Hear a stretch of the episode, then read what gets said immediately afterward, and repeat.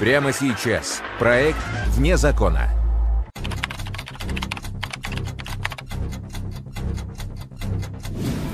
Самые громкие преступления. Самые запутанные и интересные детективные истории России. Что находят грибники в лесах Первоуральска? Обнаружили горящее тело. Куда пропала самая красивая девушка Екатеринбурга? Здесь как бы просто оборвалась связь с ней полная. Как найти убийцу в мире гламура? Многих проверяли через полиграф, прогоняли, убеждали, что человек да не причастен. Все переходили к следующему. Убойная вечеринка в проекте «Вне закона».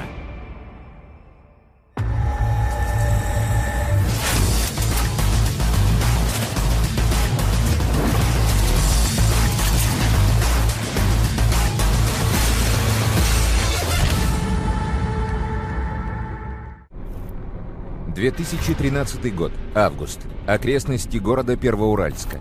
Компания приятелей отправилась в лес за грибами. Неожиданно один из грибников заметил непотушенный костер, в котором что-то тлело. Подойдя поближе, ребята застыли в ужасе. В костре догорал труп девушки. Обнаружили горящее тело девушки, после чего вызвали сотрудников полиции, которые приехали на место и еще заливали тело водой, потому что продолжал гореть рубероид, который был сверху брошен на тело. Потушили, после чего приступили к осмотру места происшествия. Внимательно изучив труп, сыщики сделали предположение. Труп был видно, что ухоженный, там педикюр был, все как бы не дешевый, так скажем. Не, обычные люди так не ходят. Проверялись все ближайшие поселки, бани, сауны, так как, ну, предполагали, может, девушка относится к лицам, оказывающим интимные услуги. Параллельно сотрудники уголовного розыска внимательно изучали базы данных. Стали поднимать потеряшек по всей области, смотреть ну, заявления о без вести пропавших лицах. За ранние периоды, ну, в текущие периоды, сравнивать, анализировать, пока ничего не подходило. К расследованию подключились эксперты и судебные медики. Им предстояло ответить на вопрос, в результате чего наступила смерть неизвестной девушки. Из материалов уголовного дела. Судебная медицинская экспертиза тела погибшей показала, что причиной смерти явилась механическая травма шеи в виде перелома шейных позвонков. Другими словами, девушка, обнаруженная в лесу возле Первоуральска, была убита. Кто-то сломал ей шею. Но кто это сделал? И кто эта девушка? Тем временем в одно из отделений полиции пришел некто Михаил и заявил о пропаже сестры Юлии Прокопьевой. Из материалов уголовного дела. Прокопьева Юлия Андреевна, 1985 года рождения. Уроженка города Нижний Тагил. Образование среднее, профессиональная модель. Замужем, детей нет. Мы сопоставили приметы, очень подходило, что наш неопознанный труп подходит под описание пропавшей девушки Юлии Прокопьевой. Привезли на опознание маму. В морге мама по педикюру на ногах, по родинкам, там, особым приметам, которые она помнит, которые ей известно, опознала в теле что-то ее дочь. Установив имя и фамилию потерпевшей, сыщики выяснили, что она была известной в Екатеринбурге моделью. Юля была замужем. Ее мужем был не менее известный екатеринбургский фотограф Дмитрий Лошагин. Из материалов уголовного дела. Лошагин Дмитрий Александрович, 1975 года рождения. Уроженец города Свердловска. Образование высшее, ранее не судим. Обычный молодой человек, как бы не нуждающийся, обеспеченный, гламурный, так скажем, человек из Екатеринбурга. Ничего необычного как бы в поведении его не было. Навестив супруга погибшей, сотрудники уголовного розыска поинтересовались, почему он не заявил о том, что у него пропала жена. Он нормально, все спокойно, как бы. Ну да, она уехала, я думал, она уехала просто куда-то отдыхать, типа, она ранее уезжала неоднократно так. Я как бы ее не терял, у нас нормальные отношения, я ее люблю, все хорошо. Однако слова Лошагина шли вразрез с тем, что говорили все родственники и друзья Юли. То есть, что Юля, если куда-то уезжала, то ставила в известность раз. Во-вторых, обязательно всегда была на связи, то по телефону, либо в социальной сети, либо еще как-то. То есть можно было отследить, без проблем отследить ее передвижение. А здесь как бы просто оборвалась э, связь с ней полная. Сыщикам удалось выяснить, что Юлия Прокопьева таинственно исчезла вечером 22 августа 2013 года. Теперь им предстояло восстановить все события, предшествовавшие ее исчезновению. 22 августа 2013 год, четверг, э, вечер.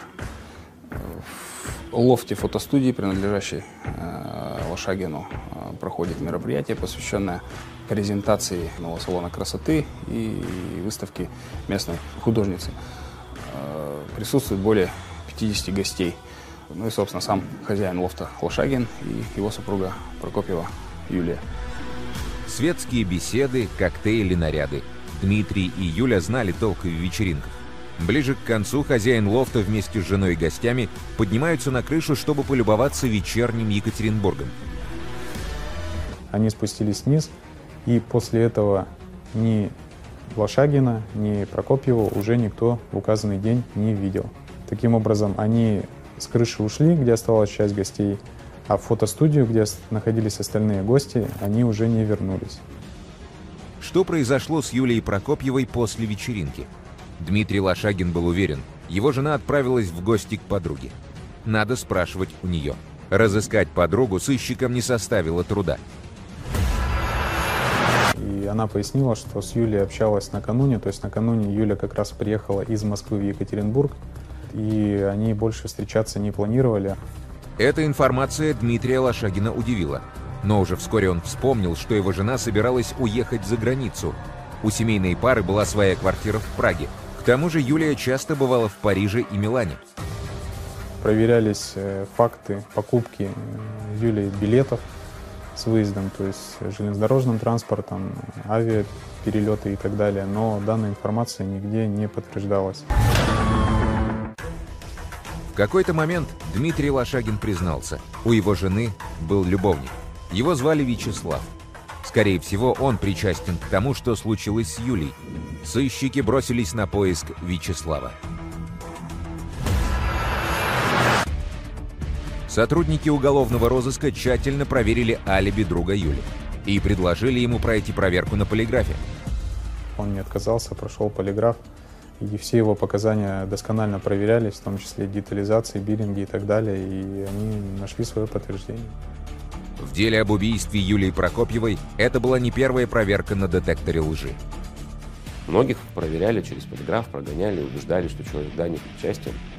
Все, переходили к следующему. Тут единственный из всего этого дела, кто отказался от прохождения процедуры опроса с использованием полиграфа, это Лошагин. Подобное поведение супруга погибшей показалось сыщикам подозрительным. Их подозрения усилились, когда они узнали, что фотограф выставил на продажу свой лофт. Лофт был выставлен за 50 миллионов рублей.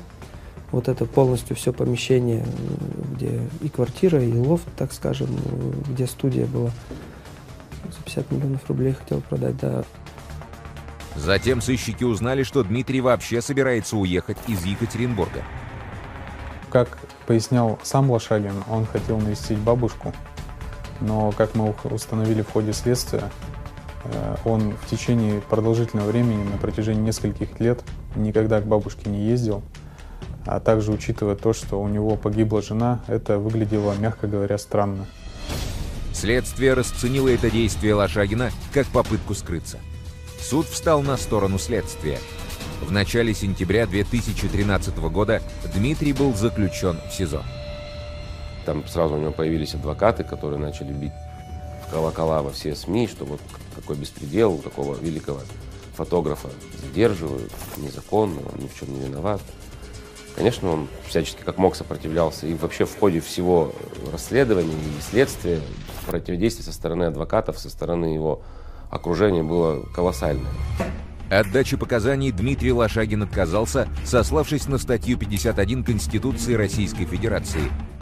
Применимая практика, когда обвиняемый хочет сначала э, воспользоваться правом ознакомления с материалами уголовного дела, которые мы обязаны ему предоставить перед направлением дела в суд, дабы э, в последующем уже в суде выстроить свою защитную э, позицию, дать соответствующие защитные показания. После ареста в лофте Дмитрия Лошагина был проведен обыск. Были обнаружены и изъяты фрагменты разбитого бокала и кусок материала ткани, который в дальнейшем был сопоставлен с рубашкой Лошагина. По словам посетителей той злополучной вечеринки, между Дмитрием и Юлей произошел конфликт, в результате которого Юля порвала Дмитрию рубаху. Вновь и вновь опрашивая свидетелей, сыщикам удалось узнать, что красавица-модель и гламурный фотограф в последнее время часто ссорились. Как поясняли близкие родственники и друзья Юлии, то есть он э, очень сильно ее ревновал ко всем мужчинам. Э, в том числе на этой почве между ними отношения стали существенно портиться, и постоянно возникали конфликты на этой почве. Более того, в период расследования э, уголовного дела в отделе параллельно судом рассматривалось заявление бывшей жены обвиняемого о причинении побоев в публичном месте. То есть в ходе следствия было однозначно установлено, что мог себе позволить применить насилие женщине. Одним из доказательств в пользу виновности Дмитрия Лошагина стал биллинг его сотового телефона. Мы получили в сотовой компании детализации, которые да, показывали, что Дмитрий Лошагин, его геолокация была в месте обнаружения трупа Юлии Прокопьевой. То есть он выезжал туда первый раз в пятницу, после вечеринки, получается, ездил. И второй раз он был за несколько минут до обнаружения трупа Юли именно в том месте, где нашли труп. На суде Дмитрий заявил, что и в самом деле был в том районе, где нашли труп его жены. Но он ездил туда искать Юлю. В его планшете была установлена программа, фиксировавшая местонахождение телефона жены. Эти слова опровергали выводы экспертов МВД. Нашими специалистами, техниками было установлено, что ее телефон пропал и больше не выходил в эфир именно вот здесь, в районе места ее проживания. как погас, больше он нигде не светился. Судебные слушания по делу известного фотографа длились несколько месяцев. В итоге собранные следствием доказательства были признаны судом недостаточными для вынесения обвинительного приговора. Суд согласился с мнением защиты. На Юлию Прокопьеву напал неизвестный. Фотограф Дмитрий Лошагин был освобожден в зале суда. Это фантастическое чувство. На самом деле. И такой день сегодня чудесный. Ребят, я небо не видел полтора года. Это убил человека все-таки. Ваши действия, вы будете добиваться справедливости в этом деле? Вас... Каждое деяние своей меры меряется. Я думаю, что э, жизнь все расставит на свои места обязательно. Известие о том, что Лошагин оправдан, стало шоком для ее родственников и друзей. Здесь решаю не я, решает судья. Обвиняет тоже не я, обвиняет прокуратура, я только поддерживаю обвинение. Я полностью согласна с обвинением. Убил Лошагин. В сопровождении своих близких друзей и родственников Дмитрий Лошагин ушел из здания суда, но уже вскоре вернулся туда вновь. Гособвинитель, а также сторона потерпевших была не согласна с э, оправдательным приговором и, соответственно, обжаловали. И суд вышестоящей инстанции посчитал, что имеются основания для отмены этого приговора. В конце февраля 2014 года Свердловский областной суд направил дело Дмитрия Лошагина на новое рассмотрение в тот же суд, но в ином составе. Процесс начался заново. Сторона обвинения вновь предъявила суду доказательства виновности фотографа в убийстве его жены. В частности, видеозаписи из лофта. Все помещения, кроме технического, были оборудованы э, системами видеонаблюдения, непосредственный контроль и запись которых осуществлялся с компьютера, расположенного в квартире Лошагина. Э, данная техника вся была изъята. Больше всего сыщиков интересовали записи с той августовской вечеринки, после которой пропала Юлия Прокопьева. Было установлено, что видеозаписи с момента проведения э, этого массового мероприятия э, до дня следующего за днем убийства были стерты. Вместе с тем, эксперт благополучно все эти удаленные э, записи восстановил. Благодаря восстановленным записям, следователям удалось воссоздать картину происшедшего тем августовским вечером в лофте в центре города. Основной интерес представляла камера, установленная над единственным входом-выходом э, в помещение лофта, ну и на этаж в целом. То есть, вопреки версии, озвученной обвиняемым родственникам пропавшей Юли о том, что она э, в процессе проведения этого фуршета э, уехала к подруге, следствию удалось понять, что Юлия территорию лофта в течение этого вечера не покидала. Из материалов уголовного дела.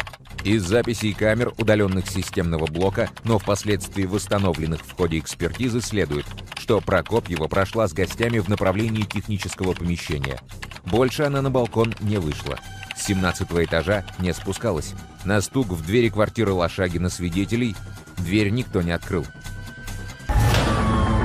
Было установлено, что в ночное время, после того, как вечеринка окончилась, все гости ушли, э, Лошагин, не включая света, по техническим помещениям ходил с фонариком.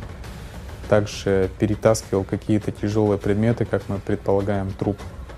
А на следующий день утром принес в свою квартиру непосредственно контейнер.